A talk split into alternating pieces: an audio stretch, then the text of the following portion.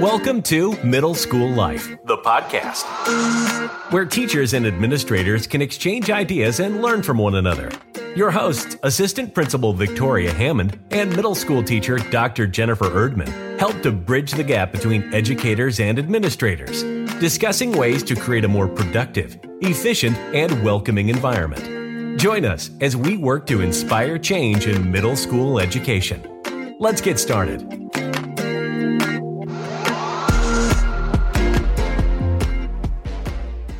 Welcome back to Middle School Life, the podcast, your trusted source for navigating the challenges and triumphs of middle school education. And today we're going to dive into the fascinating world of educational myths as we work to debunk and provide some clarifications on some very common, popular educational myths.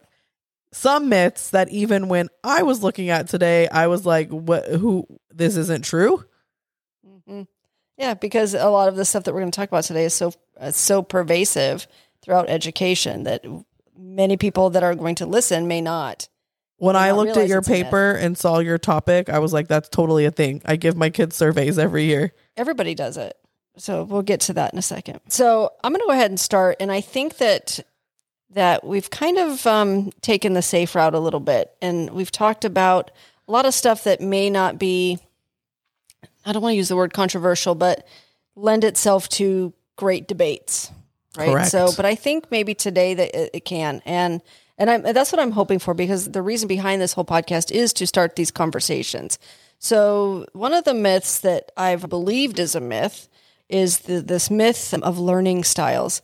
And typically, the what we define the learning styles refers to the concept that individuals differ in regards to what mode of instruction or study is most effective for them. And you mentioned earlier that you've given your kids surveys, and I think we've either all taken this survey or given our students these surveys to determine whether or not they are auditory, visual, or kinesthetic learners. And that's actually it's a myth, and I'm going to hopefully debunk it and and explain why it's a myth. One of the key arguments against the validity of learning styles is the lack of empirical evidence supporting this idea.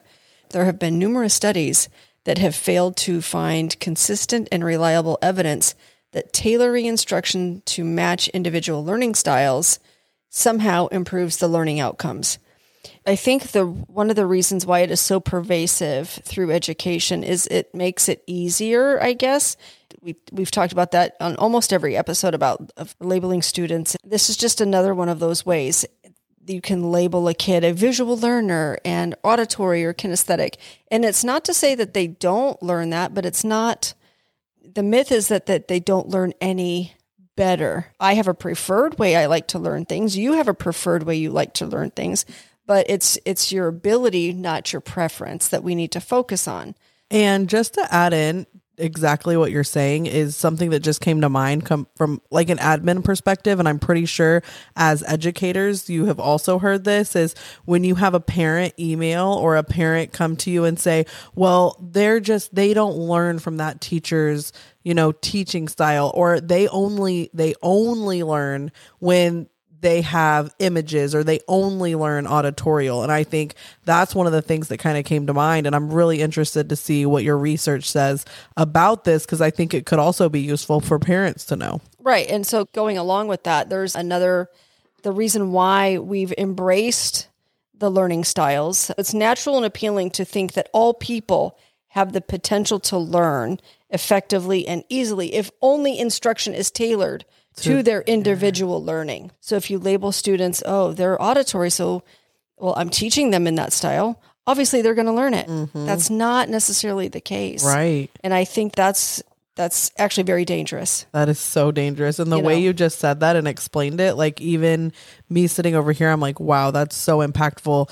Even if I'm a student listening to this or a parent, I'm like, oh, well, no, I guess sometimes I can learn when I am watching something, or maybe I can learn when I'm doing something, or maybe sometimes I listen to something and I don't understand it and I need to see it in another modality. And I think keeping things diverse is probably going to be Well, and I think our, our classroom should be multimodalities. I mean, I think that if you give kids a survey to see how they learn, that's really a waste of your time right. because the classroom should be let them learn in various ways, in a mm-hmm. total variety of ways. Absolutely. There's no evidence that states that matching or meshing instruction to someone's self reported learning style positively affects their ability to learn new information. Wow. Think about how wide widely that is believed. Oh, I've got that. So it is incredibly widely believed. And here you go. Participants in this one particular study believe that people learn better when instruction is matched to their learning styles. Nearly 100% of educators, either veteran or trainer trainees, believe that learning styles is real. And I will tell you this, I can't I just recently took my reading K through 12 test, became reading certified. I probably inappropriate for me to tell you whether or not there were learning styles questions on that test. but what I will tell you for sure is all of the study materials discuss that.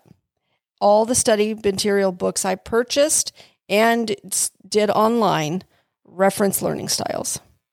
So, people are out there making millions of dollars on professional development, on training for teachers, on surveys, when it is all a myth. I know because this is a podcast you can't see right now, but literally my jaw is to the floor, mouth wide open.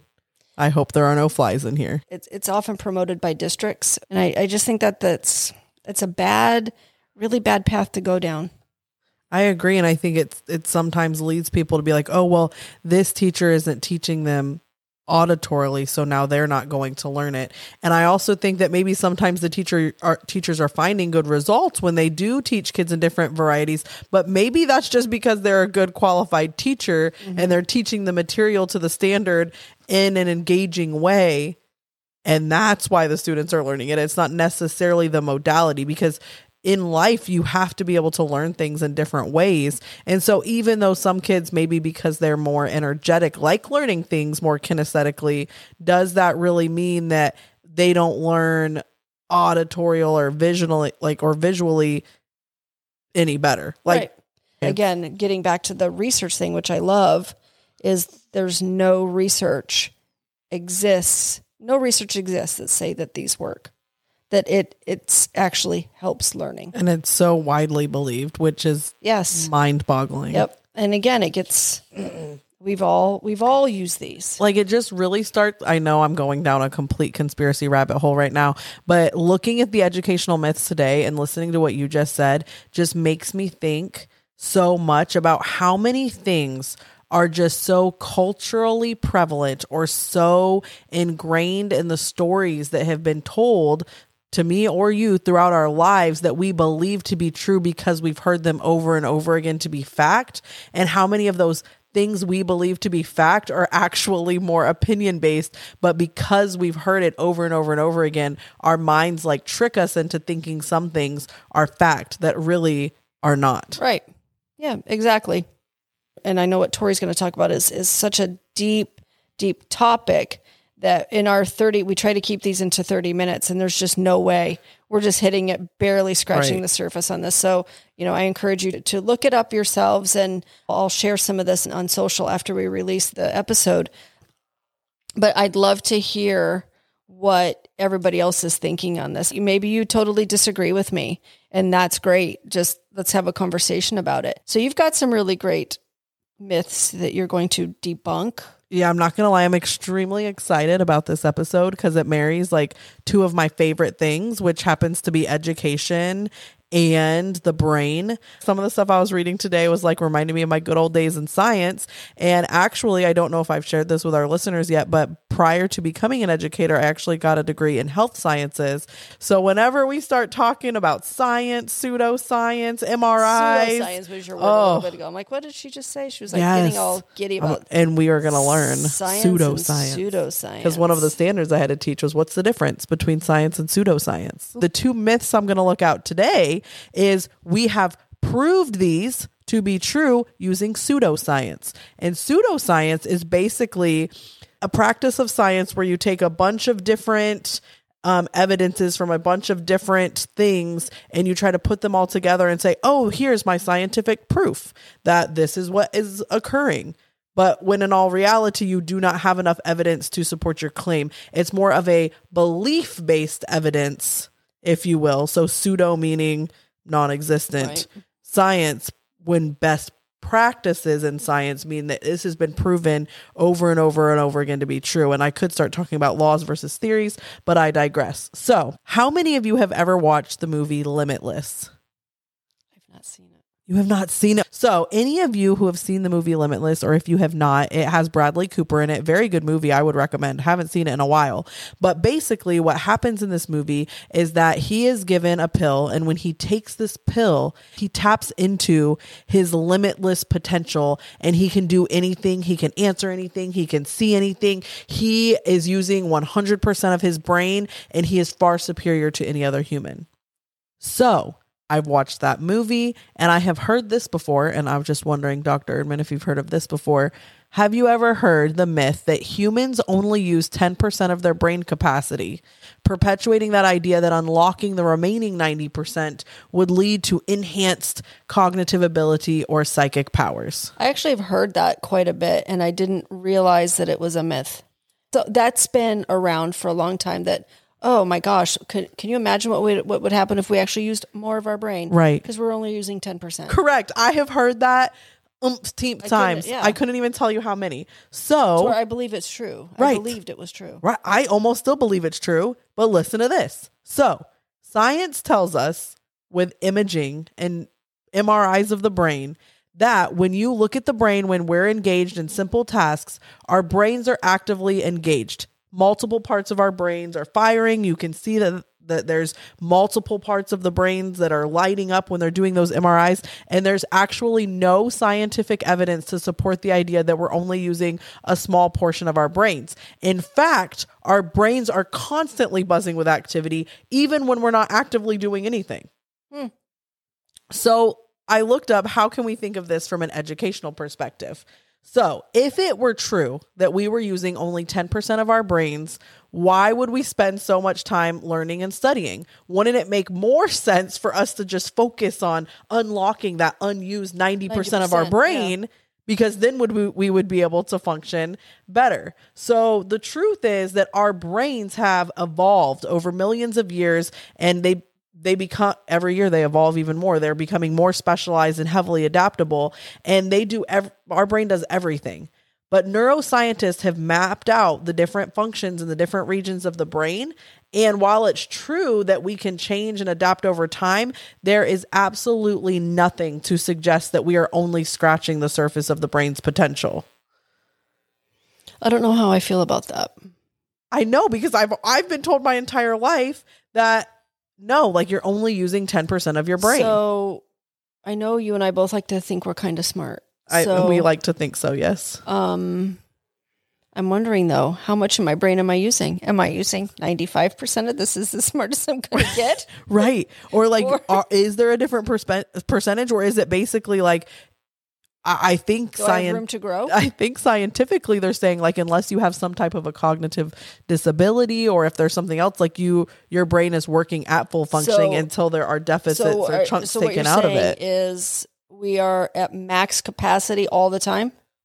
I don't know how I feel about that. I I know. I actually kind of um it almost sits better with me knowing I've only used 10% of my brain. So I mean, I there's no damage really other than a belief in pseudoscience, but basically while the idea of unlocking all of this untapped brain potential may be appealing, it lacks significant scientific validity and it can lead to unrealistic expectations or exploitation by scientific claims. Pseudoscientific claims claiming that if you take this pill, you could unlock the other 90% of your brain. Yeah. Yeah.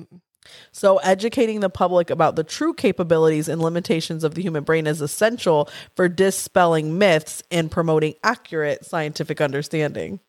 Okay. But I also would like to say the more you work Right. it and the more you practice it, you are going to be able to grow the brain so that you understand more things. But the basic functioning and capabilities of the brain are what they are. And then what you decide to use and practice would increase your knowledge per se, but not your brain itself. Mhm, Right. But the other thing I was going to say was more than ever do I want our listeners to chime in on what your thoughts are on this. did you believe this to be true your entire lives until just now? Because I know that I did. Yeah. And moving into that next one, Jen, Dr. Erdman, are you um left brained or right brained? You know, I I've heard this too, and I tend to be more. I guess I'd be left brained because I tend to be more logical. I'm not artsy. Well, I want to be Right. You try. right. I do try anyway. So, but I tend to be more logical. So I, I would consider myself left brained. Right. And listeners, what what would you say you are? Are you more are you more left-brained, more logical and analytical or are you more creative and intuitive or right-brained? Well, the answer to that is wrongo because the myth that people are predominantly left or right brained and that's what influences their learning preferences or learning styles and abilities has been dispelled, Dispelled and debunked. debunked and dispelled. This is disappointing to me because like I'm pretty sure that I have a case on my computer that's like left brain right brain, which I think is still a good maybe analogy when we're looking at, you know, fixed mindset versus growth mindset. It's a mindset more than anything. But I can tell you that I have been very upset after reading this and the 10 percenter, but also very enlightened. So let's take a second to think about how our brains work while we're learning. When we look into MRI imaging and we're working through tough subjects like math or language arts, both of our brains, both sides of our brains, rather, if you have two brains, please call us. We want you to be our next guest. Um, both sides of our brains are firing away. And even though math is often associated with the left brain, when people are studying math, areas in the right side still light up when crunching numbers. Anytime we're processing anything cognitively, there are complex interactions between both hemispheres of the brain. When studied, there was never one side that was predominantly lit up when participating in different activities. Also, individuals may possess a wide range of cognitive strengths and preferences, but that is not necessarily categorized by whether your left brain functions harder than the right side of your brain. The left brain myth has been widely criticized by neuroscience is neuroscientists and psychologists for oversimplifying the complexities of the brain.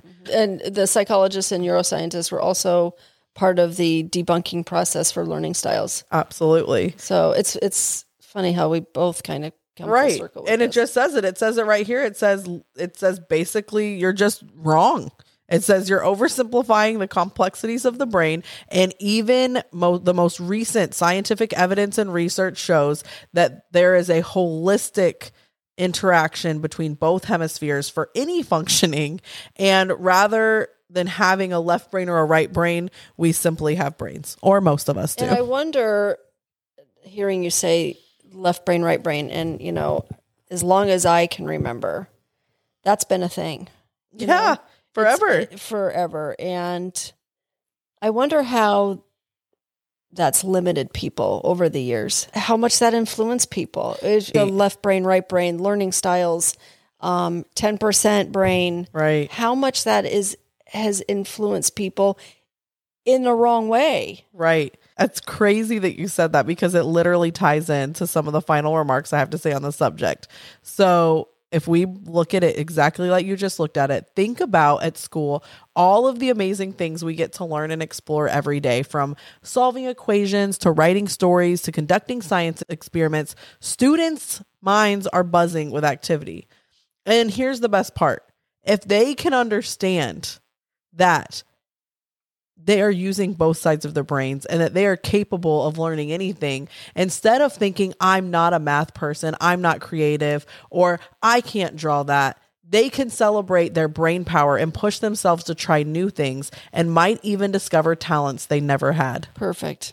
Very well said. so, how do we dispel these beliefs? I feel so strongly that it is now our mission to provide the world with this actual science and rid them of these pseudoscientific beliefs because how many people's potential could we impact by telling them that you are using more than 10% of your brain you're more than just left brained or right brained and your learning style just goes to how much you want to learn and how much effort and perseverance you put forth. And you are so much more than what anybody ever tells you you have to be. You do not have to fit in a box. You can reach way outside of that box and become anything that you set your mind to. Absolutely. We've got, we've talked about this so much, but we have to stop putting these kids in boxes. Period. to stop putting teachers in boxes. And, but again, um, it just, I, I'm just totally blown away by left brain, right brain. You I feel like all of the myths today and all the things we got to talk about were extremely enlightening. And we could not thank you guys enough for tuning in to today's episode of Middle School Life, the podcast. Remember that our brains are incredible, adaptable, and full of untapped potential. So go out there, help us dispel these myths, keep learning, and keep challenging yourselves. I just want to say, as always, until next time, keep learning, keep growing, and keep making a difference in the lives of your students.